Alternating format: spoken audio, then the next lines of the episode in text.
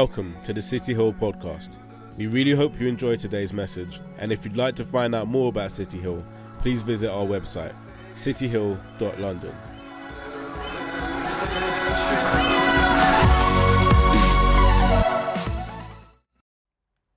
George saying, I can't breathe. George saying, I can't breathe was unbelievable. And it literally, I felt like I couldn't breathe watching George not be able to breathe. It was like being winded. It was like having the wind taken out of your sails as you see his last breath being taken away so needlessly. I think the thing that I've been finding so profound is that I was building up for this Sunday because this Sunday is is Pentecost. It's Pentecost, right? And I've been looking through my Bible and not just through not just through Acts and not just through the outpouring of God's Spirit, but throughout the whole course of the Bible. And we start with this creation story where where God takes dust, space dust, dirt, takes it together, this formation, forms the shape of a man, and it says that he breathed life into Adam and he became a living being. That God breathes life into us. That actually the word used for spirit, not only in, in Greek for the New Testament and the numerous, I think there's three Hebrew words for spirit in the Old Testament, all three of them can be translated as different things. Like like ruach can be tra- translated as wind. It can be translated as breath. It can be translated as spirit. It's that these words in different times, different contexts, different settings have, have meant different things as they were used in the same way that happens, I guess, with English language as well.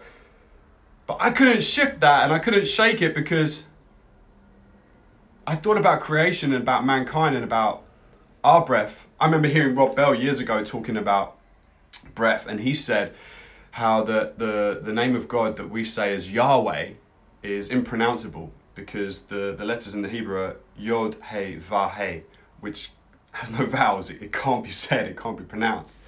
And that there were some sages and rabbis of old that said that it was impronounceable because you couldn't say the name of God, but actually, some also said it was the sound of breathing. Yod,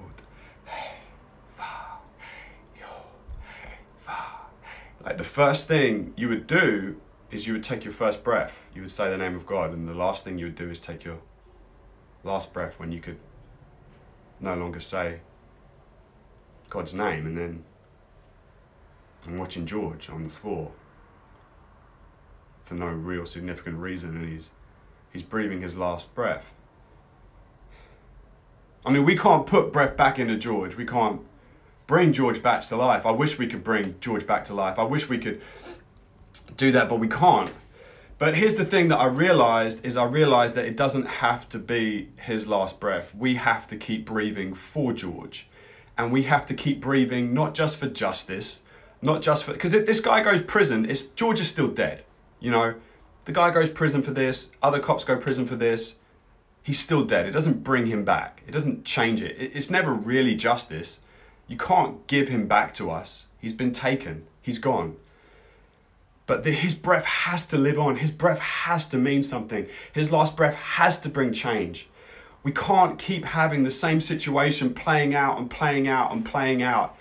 And I, I feel like I can't just keep hoping that the world's going to change if I don't change.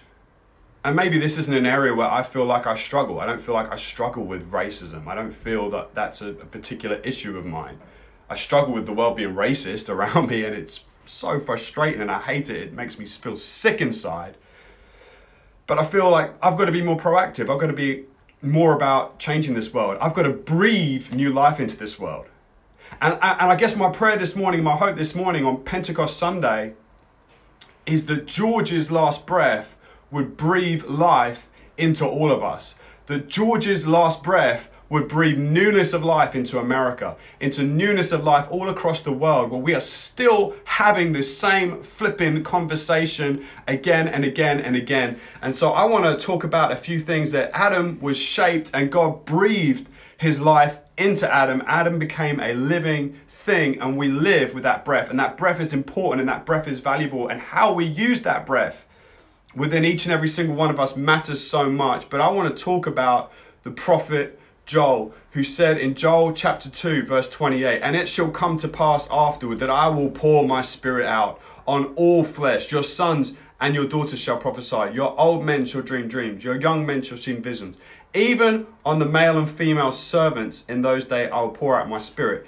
There is this incredible thing where gender won't be um, the gender discrimination, the gender pay gap, the gender issues had throughout the whole of mankind, that God is going to move past all of that. He'll pour his spirit on both genders. And then the next thing he says, it, it's not going to be an age thing where, where the old people will get my spirit or the young people will move in it and the old people can support the young people in doing it. I'm pouring it out on everyone. Regardless of whether it's towards the end of your life, you're going to see me do exponential things and bring change within systems, within nations, within people groups, within households, within communities, because I'm going to pour out my spirit on all flesh and even on the male and the female servants. I want to say here that it's, it's, it's, it's something that God does. He gives the most powerful, most amazing thing, and it doesn't matter about your class or your social standing. It doesn't matter whether you're a low paid worker or a high paid worker. I'm pouring my spirit on all flesh. It's not going to matter what the color of your skin is. He's pouring his spirit on all flesh. And you see, the thing about that and why that is so important is because if God is pouring his spirit out on all flesh, if God is going to breathe in to all flesh, then I have to see the holy nature and sanctity of all flesh Period. Period. It doesn't matter about their sexuality. It doesn't matter about their class. It doesn't matter about their age. Doesn't matter about their social position. It doesn't matter about their race. It doesn't matter about their tribe. It doesn't matter about whatever it is. Even if they're a Man United fan, God unbelievably pours his spirit on Man United fans. I don't know how that's possible. Like that for me transcends all understanding I have of the known universe and the world. But he is pouring his spirit out even on Man United fans. That blows my mind. He's pouring out his spirit. So I want to take us back to a moment in history, thousands and thousands of years ago, where an entire ethnicity is enslaved. An entire ethnicity. We're not talking about some people have been taken. No, 100% all people of an ethnicity are in slavery. We're talking about the Exodus story. We're talking about Egypt, 100% all in slavery. God sets them free miraculously. They have this meal, this Passover meal, where they they where Moses says to them, guys, we're going to take a one-year-old ram, keep in your house a couple days. This is how they celebrate Passover. And then afterwards, you check there's no blemish with it, no broken bones, no six illnesses on the skin, no disease, any of this stuff, then what you're going to do is you will cut the back. You'll cut the back. When the blood flows, it's sacrificially fit to be the Passover lamb. So thousands and thousands of years later, at the time when they're celebrating Passover, so they had Passover in the initial story in Exodus, then they were set free from Egypt. Thousands of years later, Jesus, at the time of Passover, who John the Baptist said, Behold the Lamb of God who takes away the sins of the world, he is dying on a cross. He's dying on a cross. At the time when they're killing the Passover lamb, for the, looking for the forgiveness and the deliverance from sin, Jesus is dying on a cross. He said days earlier to his disciples, This is my body broken for you and for many. This is my blood poured out for the covenant. Do this in remembrance of me. They did in remembrance of Egypt, where one ethnicity were delivered from slavery. Jesus says, do this in remembrance of me. Do this in remembrance of me. Because Jesus isn't delivering us from Egypt. He delivered them from Egypt. It was his blood that the blood of the Lamb was pointing to. But he delivers us all from all sin throughout all space and throughout all time. And we do communion, the bread, remembering his body broken, the wine, remembering his blood shed, and we look to him. Jesus, last week when we were talking about prayer, he taught us how to pray. He told us that the Father was in heaven, that his name was holy, so he was separate from us. There was a separation issue. He told us that forgiveness was the key to that issue. Ask God to forgive us and be a part of forgiveness in our world. And right now, our world needs forgiveness. Now, forgiveness is such a powerful tool, but forgiveness does ask for change. It doesn't ask for someone to keep on doing what they're doing. We need forgiveness right now, but we do need change. We do need change. But here's the thing that happened. So the children of Israel are slaves in Egypt. They're set free. They're in a vacuum because when you're in slavery, you become institutionalized. Anyone who knows anyone who's been in prison, you're in a system, you have no say about your day. You come outside, vacuum. What do they do? They fill it with, they fill the vacuum with what they've known before. So if they were in for drugs, they're going to get straight back into that. Happens all the time. It's just a common thing. Children of Israel in slavery, set free by God, the vacuum. God not only saves them from Egypt, he saves them from the vacuum. You see, 50 days after Passover at Mount Sinai, God gives them his instruction, the DNA for who they're going to be as a society, the details of how they're going to live, the details of how they're going to be distinctly different, the daily routines and the rituals that they're going to use to remind themselves of who they are and what they're supposed to be for the world around them. That they don't become like Egypt. Notice that, that they don't become like Egypt, that they become distinctly different. The problem is, you see, we look after that, they get given these fantastic instructions, but they screw it up. All the way through the Old Testament, you'll just see them going around in circles of just screwing it up. One minute, minute, way, way, way. All the time, circle motion. Jesus comes, dies on the cross, for the forgiveness of sin. Then 50 days later, today is 50 days after Easter. This is Pentecost. Pentecost meaning 50th. 50 days after they were delivered from Egypt, they received God's instruction on stone. They received God's instruction on stone, but that didn't that didn't cut it. It didn't cut it. It didn't bring a change. They carried on the same as they were. They encountered the same hardship, they encountered the same difficulties, the same failures. But notice now with Jesus, when he dies on the cross and there's the forgiveness of sin, and he talked about that holiness issue, one of the key things that happened is the temple veil was torn from the top to the bottom, the separation from God was no longer there, that we could boldly approach the throne of grace, the mercy seat of God, that we could encounter Him, that God was no longer intending on living within a building, but God wanted to live within us, that we would become temples of the Holy Ghost. Jesus, after He raised, was risen from the dead, one of the last things that He says to His disciples in Luke 24, verse 48 You are witnesses of these things, and behold, I am sending the promise of my Father. Remember, Joel, pour out my spirit on all flesh. And behold, I am sending the promise of my Father upon you, but stay in the city until you are clothed. Stay in the city until you are clothed with power from on high. Power from on high. Stay in the city until you are clothed with power from on high. And then in Acts chapter 2, they're, they're here and they are staying in the city and they're in the upper room. And there comes this moment where in Acts chapter 2, it talks about like a rushing wind. And when they talk about a rushing wind, like the significance of that is that the Hebrew understanding and the Hebrew word for God's spirit means breath, it means wind it means spirit. And they were waiting to be clothed in power from on high. And they were waiting for the encounter like Adam when God breathed life into him, when the spirit would come upon someone and the wind is blowing. And we always focus as Pentecostals on the fire, tongues of fire coming down. But for the Hebrew people, it had been like, whoa, God is breathing new life into this. God is breathing new life into us. He promised that He'd pour out His spirit upon all flesh. And here comes the wind. Here comes the breath of fresh air. Here comes the breath of His spirit. God is doing a new thing. God is blowing something and it is about to blow. And here is the thing above all things. You see, I found in my life that you can give me all the rules and all the instruction for change in the world. Very rarely does it bring any change to my life. But I can look at the moments where I've encountered God, where the wind of God, the Spirit of God, the breath of God has come in, filling me from the inside, transforming forming me from the inside. And then I cannot keep it contained. I cannot keep it inward. I cannot think about just myself. I have to think outwardly focused.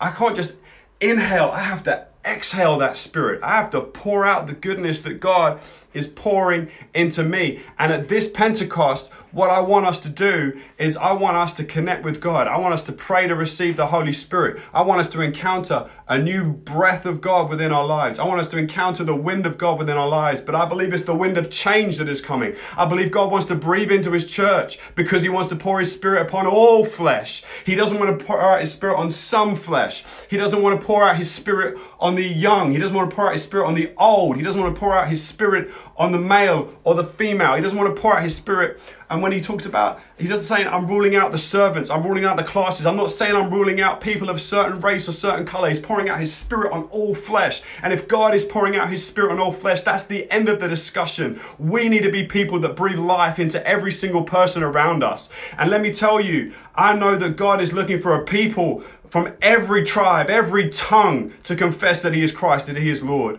And that is what God is doing in me. That's what God is doing in you. And I want to encourage you this morning that we need to be a part of making sure that George's last breath is not his last breath because it's Pentecost Sunday and the Spirit is pouring out on all flesh. He is not going to choose that certain flesh is not adequate, that certain flesh is not okay, that doesn't make the grade, that certain flesh isn't going to receive the goodness of God. He is pouring out his spirit on all flesh. It is Pentecost Sunday today. He wants to pour out his spirit on you. He wants to pour out his spirit on me. Because God says that not one sparrow falls to the ground that he dead that he doesn't know about, and you are worth more than many sparrows. George was worth more than many sparrows. And I believe that God wants to do something in our spirit, that we have to be agents of change in our world we don't live in America. We don't live in that city. We don't have access to bring about that change, but we have to bring about our change. And I believe that the change does come. And I believe God does call us for a ministry of forgiveness because He forgives us and we forgive others. But forgiveness doesn't mean no change. Reconciliation doesn't mean no change. Peace doesn't mean no change. Peace, shalom, means correct balance, goodness, wholeness, blessing. I hear too many people talking about peace and reconciliation like they want to wax over. We're not waxing over, we're waxing through. We're going to go through this. But I believe what the world needs more than anything right now is for you and I to receive a fresh breath of God's Spirit upon our lives. Because we have a responsibility to breathe life where there is death. We have a responsibility to be a part of breathing again. We have to breathe again. We have to breathe again. George can't breathe anymore. But you and I can. And we have to start to value our breath and respect the holy, sacred nature of the breath that God has breathed inside each and every single one of us. Today is Pentecost. And I want to urge you at some point today to take that time to allow the Holy Spirit to breathe inside of you. That we can be a part of the solution. Because racists are sinners in need of Jesus and a Savior. Our world has to change, and it starts with you and I. Now, I want to pick up on one last thing before I finish. So they're there, they receive the power from on high in the upper room, and the Holy Spirit comes and fills them, and they start speaking in tongues. I'm Pentecostal charismatic, I'm totally down with speaking in tongues. But the time that they did it, it wasn't a language that they didn't understand, or well, they didn't understand it, but that no one understood. It was very much an earthly language, and other people were like, What? How are these Galileans speaking my language right now? How are they speaking a word that I can understand? How is that even possible that these guys are speaking in this way at this time? This doesn't make any sense. This is crazy. And then Peter basically stands up and says, Oi, lads, I know you're all saying we're sloshed and we've been drinking the spirits. I just want to let you know the pubs aren't even open right now. Pubs are closed. We couldn't be smashed. And then he starts to preach the gospel. He starts to preach the gospel, and people become convicted of their sin. People become saved. People encounter Holy Spirit, the breath of God coming in, transforming them from the inside out and then they start about that mission. I want to focus on one key thing. He started speaking in their tongue. Oh, that Christians could speak in people's everyday tongue. I'm not talking about speaking in Wakandan. I'm talking about speaking the language of every other person. Whenever people come to sharing Jesus and the gospel, we turn like into like Benny Hinn or Benny Hill or something. It goes mad. It's like Power Rangers, and they start speaking with a weird voice, and all sorts of weirdness comes out, and it's mental. I want us to encounter God's Holy Spirit today on Pentecost Sunday because we need to start speaking in people's tongues. We need to start speaking the goodness of God in a way that everyone understands. And if that means this week we need to talk about people to people about I can't breathe. God wants to breathe new life into you. God wants to breathe new life into all of us. God is pouring out spirit on all flesh. Talking in, on a level, then let that be it. If we need to talk to people about it like a football match, it's like you're 3 0 down at half time, sunshine. Get out there, head up, look to him, he'll turn it around. Come on, wait, wait, wait. Do it. This week, talk to someone in their tongue. You don't have to speak in Arabic, speak in their tongue. Allow the Holy Spirit to speak through you. I'm going to pray for us. Father, help us to breathe again. So many of us watched George take his last breath, and it felt like our own breath was ripped from our chest. Father, may we appreciate the sacred nature of the breath that you have given each and every one of us. Father, where he has stopped breathing, may we breathe for him. And may we breathe newness of life into this world. Wholeness. A world moving away, through, past, over racism and its ugly, sinful head. Father, would you, like you breathed into Adam, and as the disciples met on this sacred day 2020 years ago, you blew fresh wind in the room.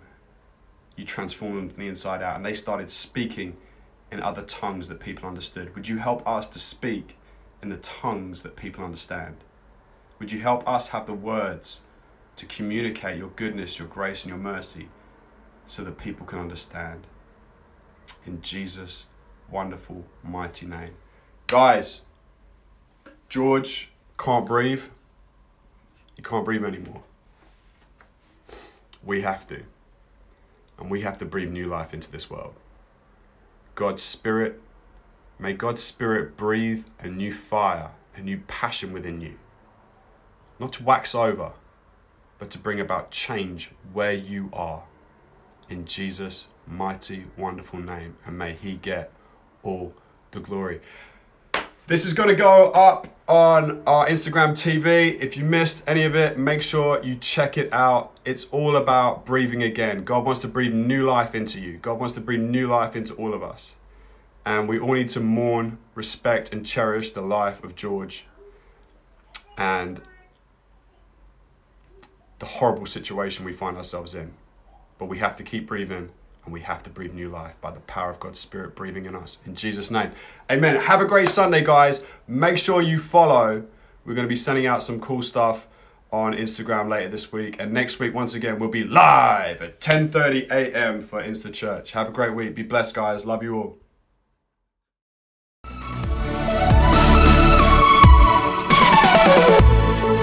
We really hope you enjoyed today's message.